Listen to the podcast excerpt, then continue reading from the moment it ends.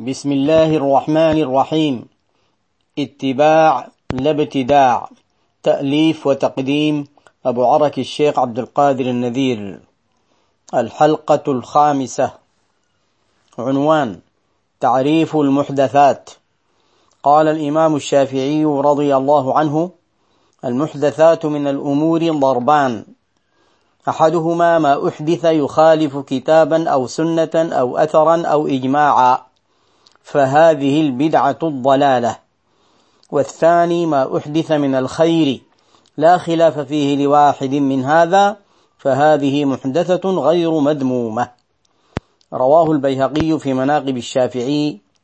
قال أخبرنا محمد بن موسى ابن الفضل قال حدثنا أبو العباس الأصم قال حدثنا الربيع بن سليمان قال حدثنا الشافعي قال المحدثات من الأمور ضربان. أحدهما ما أحدث يخالف كتابا أو سنة أو أثرا أو إجماعا فهذه البدعة الضلالة. والثاني ما أحدث من الخير لا خلاف فيه لواحد من هذا فهذه محدثة غير مذمومة. الجزء الأول صفحة 468 إلى 469 وقال الإمام أحمد بن محمد الخطابي البستي المتوفى سنة 388 هجرية في شرح البدعة قال وقوله كل محدثة بدعة فإن هذا خاص في بعض الأمور دون بعض وهي كل شيء أحدث على غير أصل من أصول الدين وعلى غير عياره وقياسه وما كان منها مبنيا على قواعد الأصول ومردودا إليها فليس ببدعة ولا ضلالة.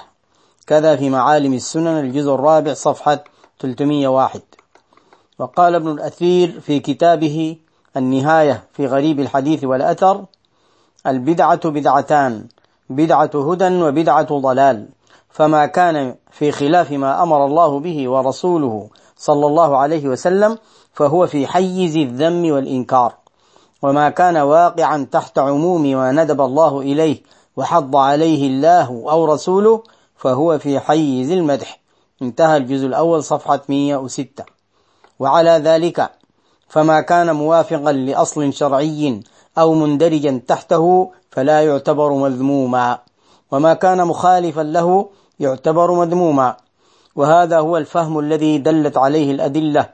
وعليه وضعت قواعد الفهم لشرع الله تعالى ليصبح صالحا لكل وقت. فمنهم من اكتفى بتقسيم المحدثات إلى محمودة ومذمومة دون تفصيل ومنهم من أدخلها في حيز الأحكام التكليفية الخمسة. فالمحمودة يدخل فيها الواجب والمندوب والمباح والمذمومة يندرج تحتها الحرام والمكروه.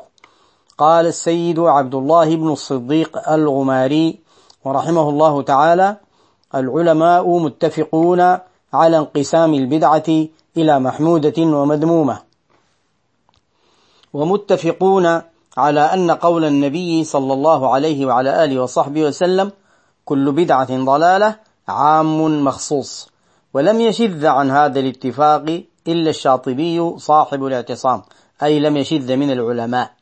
فإنه أنكر هذا التقسيم وزعم أن كل بدعة مذمومة لكنه اعترف بأن من البدع ما هو مطلوب وجوبا أو ندبا فجعله من قبيل المصلحة المرسلة.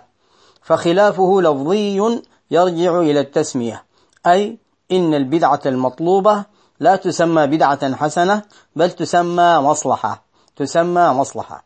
انتهى من إتقان الصنعة صفحة 16 أقول قال الشاطبي معلقا على اختلاف الصحابة في جمع القرآن الكريم ثم اجتماعهم على ذلك قال ولم يرد نص عن النبي صلى الله عليه وسلم بما صنعوا من ذلك ولكنهم رأوه مصلحة تناسب تصرفات الشرع قطعا.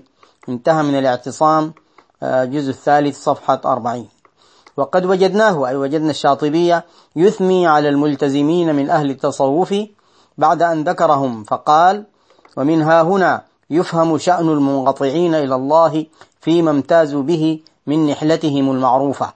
فإن الذي يظهر لبادئ الرأي منهم أنهم التزموا أمورا لا توجد عند العامة ولا هي مما يلزمهم شرعا. فيظن الظان أنهم شددوا على أنفسهم وتكلفوا ما لم يكلفوا ودخلوا على غير مدخل أهل الشريعة.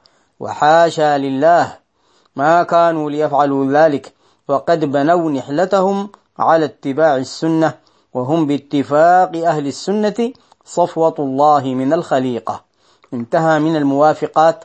الجزء الخامس صفحة 242 وقال في الاعتصام الرؤيا من غير الأنبياء لا يحكم بها شرعا على حال إلا أن نعرضها على ما في أيدينا من الأحكام الشرعية. فإن سوغتها عمل بمقتضاها. وإلا وجب تركها والإعراض عنها. وإنما فائدتها البشارة والنذارة خاصة. وأما استفادة الأحكام فلا كما يحكى عن الكتاني رحمه الله تعالى قال رأيت النبي صلى الله عليه وسلم في المنام فقلت ادعو الله ألا يميت قلبي فقال قل كل يوم أربعين مرة يا حي يا قيوم لا إله إلا أنت فهذا كلام حسن لا إشكال في صحته وكون الذكر يحيي القلب صحيح شرعا وفائدة الرؤيا الرؤيا التنبيه على الخير. انتهى منه الجزء الثاني صفحة 93 وذكر في الاعتصام ضمن استثنائه لأمور جائزة فقال ومنها أن يتمثل الرجل بالبيت أو الأبيات من الحكمة في نفسه ليعظ نفسه أو ينشطها أو يحركها لمقتضى معنى الشعر أو يذكرها لغيره ذكرا مطلقا. كما حكى أبو الحسن القرافي الصوفي عن الحسن أن قوما أتوا عمر بن الخطاب رضي الله عنه فقالوا يا أمير المؤمنين إن لنا إماما إذا فرغ من صلاته تغنى. فقال عمر من هو؟ فذكر له الرجل فقال قوموا بنا إليه. فإنا إن وجهنا إليه يظن أنا تجسسنا عليه أمره. قال فقام عمر مع جماعة من أصحاب النبي صلى الله عليه وسلم حتى أتوا الرجل وهو في المسجد. فلما أن نظر إلى عمر قام فاستقبله فقال يا أمير المؤمنين ما حاجتك؟ وما جاء بك؟ إن كانت الحاجة لنا كنا أحق بذلك منك أن نأتيك وإن كانت الحاجة لك فأحق من عظمناه خليفة خليفة رسول الله صلى الله عليه وسلم. قال له عمر ويحك بلغني عنك أمر ساءني. قال وما هو يا أمير المؤمنين؟ فإني أعينك من نفسي. قال له عمر بلغني أنك إذا صليت تغنيت. قال نعم يا أمير المؤمنين. فقال عمر أتتمجن في عبادتك؟ قال لا يا أمير المؤمنين ولكنها عظة أعظ بها نفسي. فقال عمر قلها فإن كان كلاما حسنا قلته معك وإن كان قبيحا نهيتك عنه. فقال وفؤاد كلما عاتبته عاد في الهجران يبغي تعبي. لا أراه الدهر إلا لاهيا في تماديه فقد برح بي يا قرين السوء ما هذا الصبا؟ فني العمر كذا في اللعب وشباب بان عني فمضى قبل أن أقضي منه أربي. ما أرجي بعده إلا الفنا ضيق الشيب علي مطلبي. ويح نفسي لا أراها أبدا في جميل الله ولا في أدبي. نفس لا كنت ولا كان الهوى راقب المولى وخافي وارهبي.